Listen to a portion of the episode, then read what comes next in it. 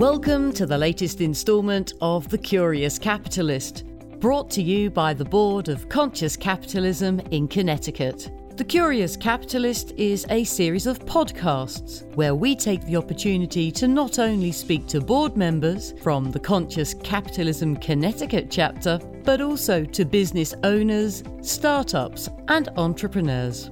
The Curious Capitalist is available on all of the world's biggest podcast platforms, including Apple Podcasts, Google Podcasts, Amazon Music, and Spotify. Never miss an episode again and subscribe today wherever you get your podcasts from. On this episode of The Curious Capitalist, I'm joined by Red Rock Branding CEO and Conscious Capitalism Connecticut Executive Director, Glen McDermott. And we're both super excited to have Konrad Bergström as our special guest on the show today. Now, Konrad is the founder of Xshore, and both Glen and I are really genuinely excited to find out more about this Swedish company's range of electric boats, and more so, what the future of maritime technology is going to look like. Glen and Konrad, welcome to The Curious Capitalist. Thanks for the setup, Claire. I'm thrilled to be here with Konrad, who's a well known leader globally, the founder of Shore. And I'm really excited to hear a little bit more about you, Konrad, and how you came to be in this position in leadership in this very unique, sustainable boating industry. Thank you. I'm so glad to be here. So tell us a little bit about yourself and how you got to be in this position, Konrad, apart from the, the Viking credentials that you're well known for.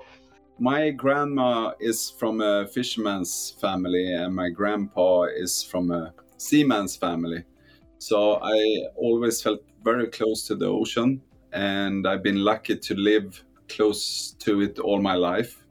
So when I grew up, I started, you know, fish a lot, and and then continued to have a lot of fun in the in the water. So it was a lot of water sports, you know, windsurfing, kite surfing, wakeboarding, and wave surfing. And back when I was like in my 30s and actually doing these uh, headphones and speakers when I turned Marshall into like a commercial brand, which I'm also the founder of.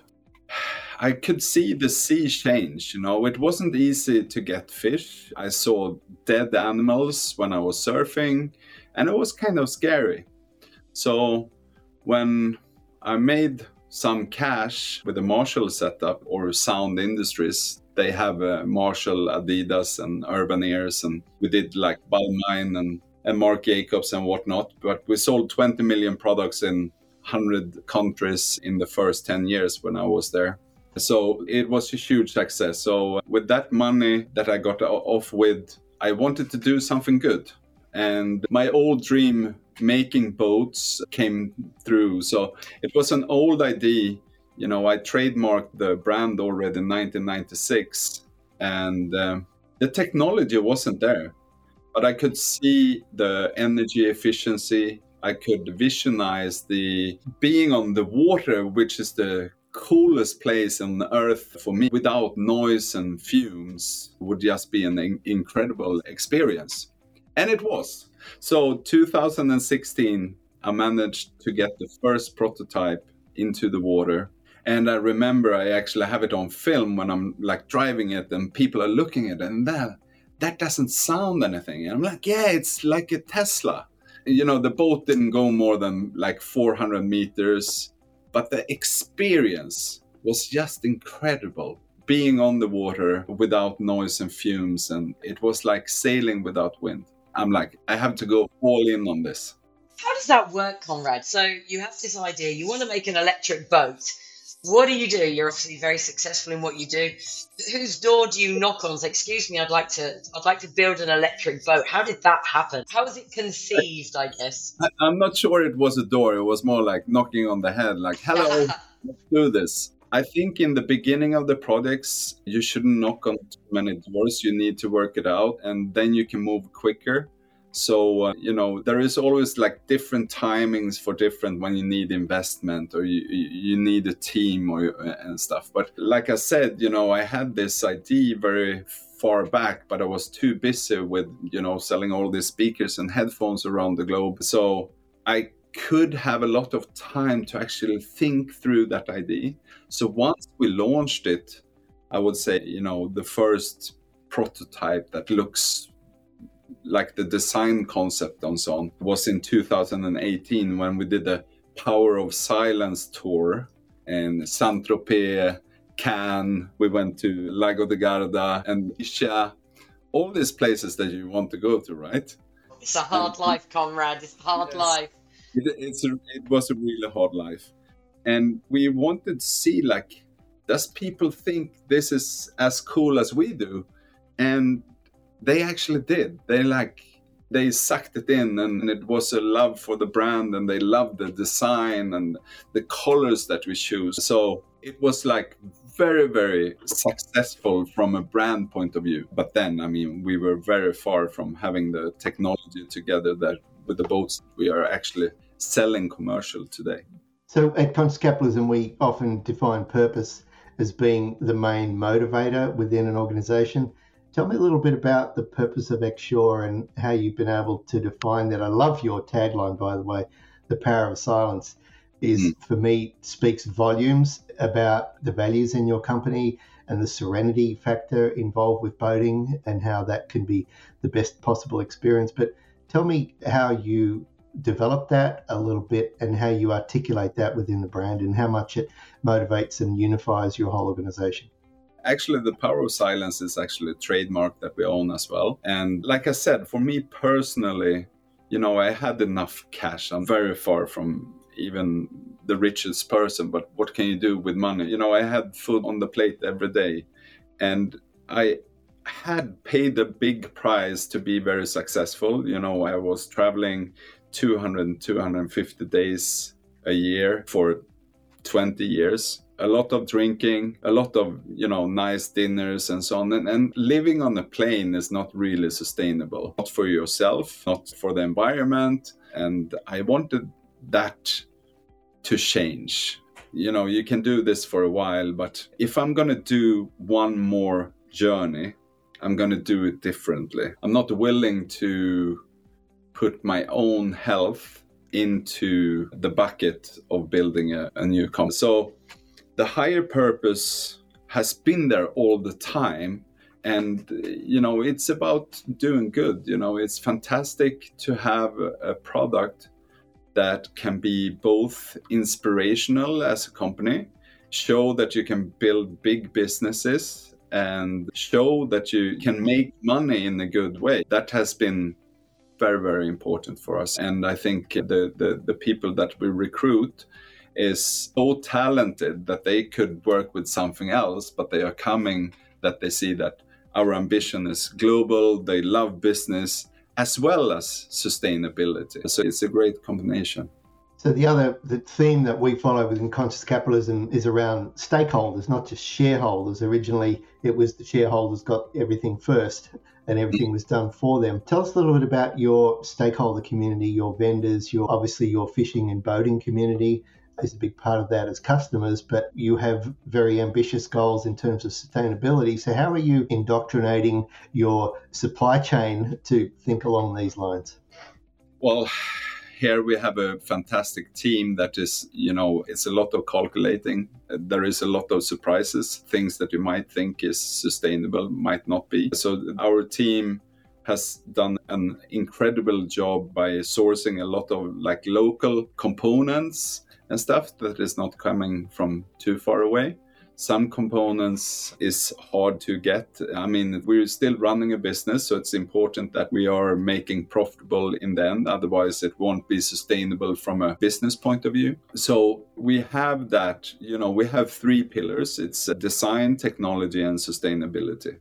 And the sustainability part is, of course, everything from players, but also our own community as well as the outside community that we want to build friends that is fans and helping us to grow the business. And all along those shared goals around enjoying peace and quiet out on the water. I mean i'm i grew up in australia. Most people on a big island learn to swim and sail and dive at some point. So that's been my 20s was enjoying those kind of water sports. But recently i bought a powerboat and it was a very negative experience overall just because of the noise the maintenance the exhaust fumes. And you know sometimes you need to do those things to push you in a very clear trajectory. And i've driven electric cars and motorcycles and, and bicycles and enjoyed the, the sheer thrill and silence of the power there. But i haven't been in one of your boats. If you could just tell us how that feels a little bit more in, in terms of all of the senses working together you know, when I was younger, I loved going out sailing, and I did that a lot with my dad. My dad started to sell boats, so I was familiar with the business, even if I didn't work in it. Of course, I helped him with some marketing and, and that kind of stuff. But you know, being at this beautiful place that lakes or, you know, being in the water that lakes or the sea is, is just a place that you don't want to destroy the best moment is when you turn that engine off. You know, when you're sailing and you're getting the sails up, that, that is like, wow, okay, I'm home. And that is the funny thing with our product that, you know, you never get to that point. Of course, there's noise because we're making high speed boats that is doing up to 30 knots and traveling is around 20 or the best i think is between 6 and 7 knots and then you can go for over 20, 20 hours but I think that moment when I experienced this the first time was just wow. I was really blown away, and I can see that uh, I do a lot of test drives with different customers to understand what they need and their questions for new development, and it's a fantastic moment. I have a question, if I may, Konrad. Uh, I'm a bit of a geek, and I've been on your website, which is fabulous, by the way, uh, which is xshore.com. xshore.com. These are great looking boats. I mean, they are beautiful looking crafts. Can we get a bit geeky for a moment about the different models, I guess, their range, and the all important speed? Tell me a little bit about the specs. If we talk about design, you know, I wanted to develop a design that could build the brand. What I mean with that, with some boats, you wonder like, what boat is that? And you have to come up to it and see the sticker on the side to understand what brand it is. And I took it to the next level where I wanted like a silhouette that you could see from a kilometer and you see like, oh, that's an shore. So we worked really hard took me like four years together with my designers to find the right structure of Xshore with a flat nose so you can go up to higher docks and just put in your gear and then load. We, we wanted the big flat deck because usually if you have a lot of things in the way and it's starting to move due to currents or wind, it can actually be harder than more helpful with the things that is coming up. I wanted the stairs to be symmetrical, so you walk in, you actually walk down, and you don't fall into the boat because the steps are different sizes. And I thought that from a design point of view, symmetrical is, is looking better than asymmetrical in that sense. And I wanted the seaworthy boat so basically, what we did is that we had like a fisherman's boat in the front. And then I love the new sailing boats that is all open in the back. You can get really close to the water. So we took like a lot of inspiration from new modern sailing boats in the aft. And then I didn't like how all boat designers were thinking. So I wanted a modular system and I thought if we do a modular system, we can sell to more people, but also on the second hand market, you know, that boat that was for wakeboarding from the beginning might be a fisherman's boat in the end. That's fantastic. What sort of range do these boats have at the moment? I mean, the range depends on the speed. So you can go with our larger boat, Eelex, it's up to 100 nautical miles with the six, seven knots. And if you go around 20 knots, it's around one. But it all depends on currents, water temperature, waves, how much weight did you put in. So it's much harder to say compared to a car. You know, the, the water has a density of 784 times the air. It really depends on each trip. But yeah. I've uh, been enjoying the boat for, for the past three years and I haven't had any problems where I'm running out of uh, the battery. Sometimes you have to go slower home, yes, but you get home. The Curious Capitalist podcast, on behalf of the Conscious Capitalism Connecticut chapter, is created and produced by Red Rock Branding. If you are enjoying this episode, please subscribe to and share this podcast today. The US market's quite different in terms of its sort of sensitivity around fuel and running expenses. I mean, I'm not sure if you're going to the Miami Boat Show this weekend, but there you will see the opposite extreme of sort of frugal Scandinavian ways. You know, many of these boats have multiple engines on the back as a result, in part, of cheap fuel. What are your ambitions in the US market given those big differences? Hopefully, you know, we can educate because uh, there is, it's not only that they, you know, put on so much horsepower that it's, I mean, I would say it's stupid, but it's also the sound and the pollution that these boats does. So for me, you know, I had some big boats in my younger days, but for me, at least, this is was my conclusion that I never felt too good on the boat. It was always too hot or too cold. The toilet sucks. It's stinky and always too small, even on bigger boats. So I'm like, let's have a day trip boat and stay in a hotel. Or if you want a bigger adventure, you bring a tent. And you can even put a tent on our boat. So you can always, you know, sleep and make it a bit more adventurous, but you don't use more energy to get out there because even if it's a you know 30 meter boat or a luxury yacht of 200 meters it's still the same sea mm. and we should be conscious on how we use the energy for sure Konrad, what does the future look like for electric boats? I mean, are they going to get bigger, better, faster, more? And, and what's holding back the technology at the moment? No, this is when I bring on my sunglasses, but because the future is too bright. Come on. no, but I believe at least two aspects that everything will be, not everything, but a lot of boats will be. And first, the one we talked about, sustainability but even more serious the experience because when you're going out there with this like eight times i don't know if it's 800 horsepower or even 1000 horsepower now in miami you can't talk you're sitting there and you're waiting to get to the point where you're going to eat lunch or dive or whatever you do in our boat it's a social boat you go from one place to another and you can talk. It's funny the the culture here too. We we live near the shore in Connecticut, and there are many times when we've been at the beach and and on a calm day you'll just see all of these boats out there, and they they could be a long way off, but you can still hear them and you can still smell them. So as you know, those audio signals and smells carry a long way across the water. So it, it in fact erodes the beauty of boating for everybody if that's the case. Even people on the beach like us who are completely, you know, bystanders in this situation. So I share your enthusiasm around the yeah. serenity experience of being able to enjoy the conversation and the, the social aspects of it, as well as of it, how that applies to everyone else as well. So there are many concentric circles.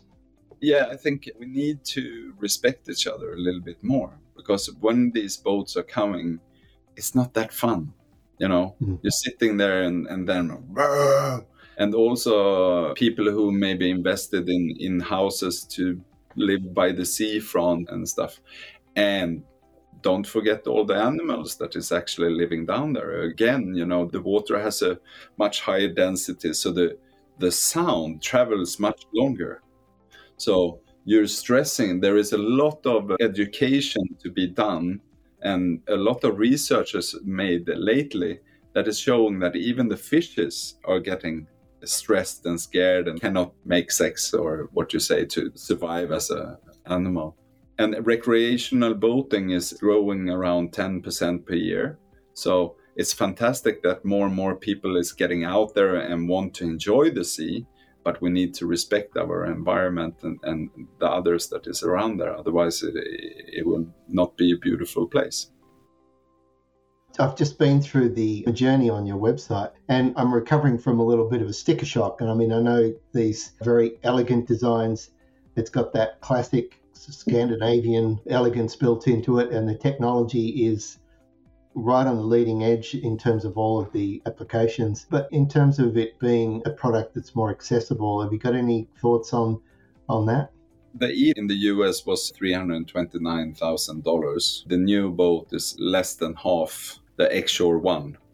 So you know, when technology is new, we didn't have the new big factory that we have now. It was quite inefficient to build the first boats. And now we invested a lot in having a very super efficient production as well as making it very, very sustainable. So it's hard to do everything at once. You need to do it step by step, but the team that we have is working very, very quickly and have done an amazing job cutting edge technology is expensive. So, is it something that in the future the prices are naturally going to come down as the technology becomes more advanced and I guess you've managed to streamline the manufacturing. We took it down from 329 to around 129, I think, in, in, for the US. So we almost cut to one third. And, you know, we wanted to democratize boating and especially that you can now actually think of buying an electric boat for the same price as a combustion engine boat. The way you think of the underwater world as one of your key stakeholders, population there aren't don't really have a good spokesperson, so they're relying on us to be better stewards of their world. As a, a lifetime scuba diver, I've had many, many pleasant hours well below the waterline and just I'm thoroughly enjoying that marine life and the marine world. And yet, I remember as a sailor, I used to be on board with some skippers who crushed up their beer cans and throw it overboard. And I remember I nearly got kicked off a boat one day for, you know, reprimanding the skipper for, you know, for doing that. And I still find that as a culture we are quite ignorant and of the marine world and tend to still treat it as a more of a dumping ground than anything else. So I really think the boating industry has done a lot to bring people to that space. And now I'm hoping with brands like X-Shore that we can educate people to be a little more mindful about the impact that they're having, and particularly with exhaust fumes in the water. I mean, that's something that is never talked about, but it's an enormous amount of toxic load that it puts on on the environment that's not even captured in any way, in my mind. So I'm I'm a fan from the point of view that you see one of your stakeholders as the uh, marine world generally. But tell me a little bit about the sort of culture in your organization. You've clearly had an interesting past as an entrepreneur and you've had the luxury, I, you might say, of saying, wow, I need to develop a brand that's really purposeful in protecting the world that I so enjoy. So you've had a really good opportunity as an entrepreneur to do that. But tell us a little bit about the culture of X-Shore and how they've been able to wrap their arms around that as a group, as a team? From my personal view, I know that all life is coming from the water. That's where it all started. And if we don't take care of it, it's not going to be fun. And I can see that when I'm driving with my X-Shore, animals are coming up. You know, I have some amazing stories with dolphins, with big animal manacus, and like also birds and elks and stuff are coming out of the woods like what is that you know why are you not sounding are you a friend of me it is really working you know the environment loves boats. And i think that a lot of people for the future want to do good. We, we i mean I usually say that companies that is not turning around and being sustainable within five years will go bankrupt. Because who is paying their bills? Who's doing their sales? It's the customer. And the customers are smart. They are not going to shoot themselves in the foot so you know if you don't turn around quickly you will not survive and a lot of the people that is working with us has a higher purpose that they want to really take it to the next level and that has been amazing that people understand that and are coming to us for that reason. What sort of pushback do you get from the status quo, like the big brands that are already occupying the space? How do they see you as a competitor, and what sort of to get from your value proposition? Well, we haven't really had any backs, I would say, from any big brands. They like, yeah, let them play over there. And now it's like a different sound in the bell. But I remember the first time in 2018 when I showed the boat, and of course I was there myself to to you know see people's reactions, and it was actually like a handful of people who came up to me and told me how stupid I was. You know, you can't mix electricity with water. That's never going to work. and I tried to explain to them as an engineer, you know, have you heard of uh, IP certificates? You know, there is ways to keep electricity from the water. 2019, people started to ask, oh, we are thinking of an electric boat. What is your offer? And then you know 2020 and now 2020 they're really hi we're here to buy an electric boat. Love X-Shore. And now you know in miami there is a whole electric pavilion in the best area of the show. So it's quite interesting what's coming out of this week. Is it similar to the way electric vehicles have created like a domino effect with their brands? Thinking of it starting with Tesla, and now every manufacturer is jumping on hybrid and electric technology. Is this something you expect to see the likes of Yamaha, Suzuki, and other large boat manufacturers explore? If you look at the forecasts, it's electrics that is really growing. There is still, of course, just like in cars, for some reasons, that will do combustion engines. You know, a car is isolated, it's usually closed. A boat is usually open. So you always get the fumes in on a ride. If you get the fumes into a car when you've been to the supermarket that Saturday with your wife and the kids, it's cold November. You're putting the kids and the wife in the car, you're starting it to get heated, and it's blowing the wrong direction, so the fumes are getting in. Your wife is not angry. She's gonna divorce you and you kill the kids. When you do that in a boat, that happens every time. The mom says, Oh, I'm sorry. This is just a part of the trip. it's just part of the boating experience. And I never understood that. I'm like, okay, is this really part of the trip? Does it have to be like that?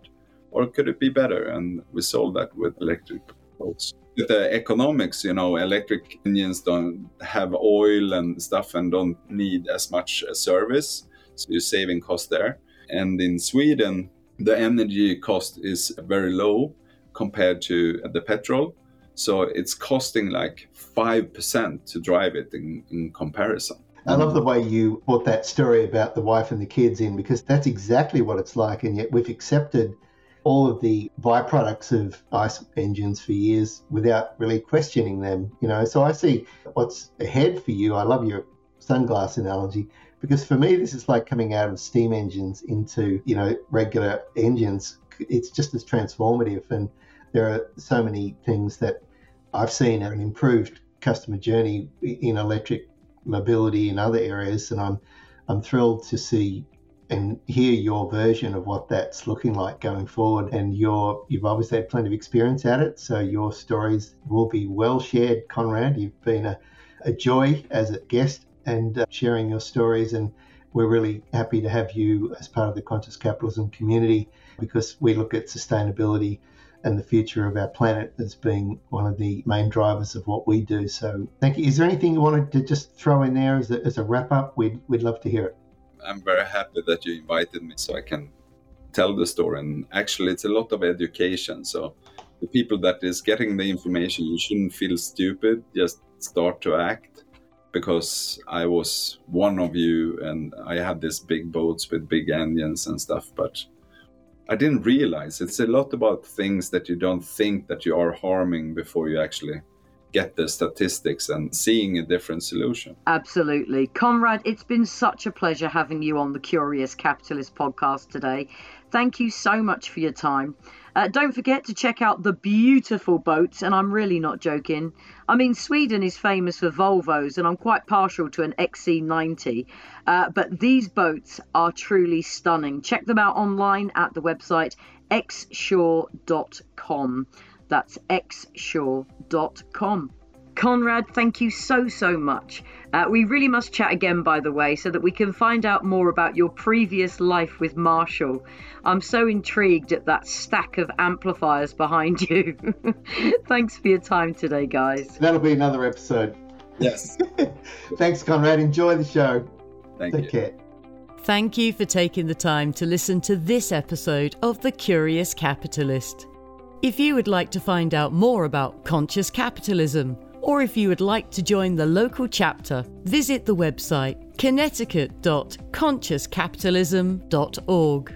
The Curious Capitalist is available on all podcast platforms, including Apple Podcasts, Google Podcasts, Amazon Music, and Spotify. If you have enjoyed listening to this episode, subscribe to and share this podcast today. This podcast was created and produced by Red Rock Branding. redrockbranding.com.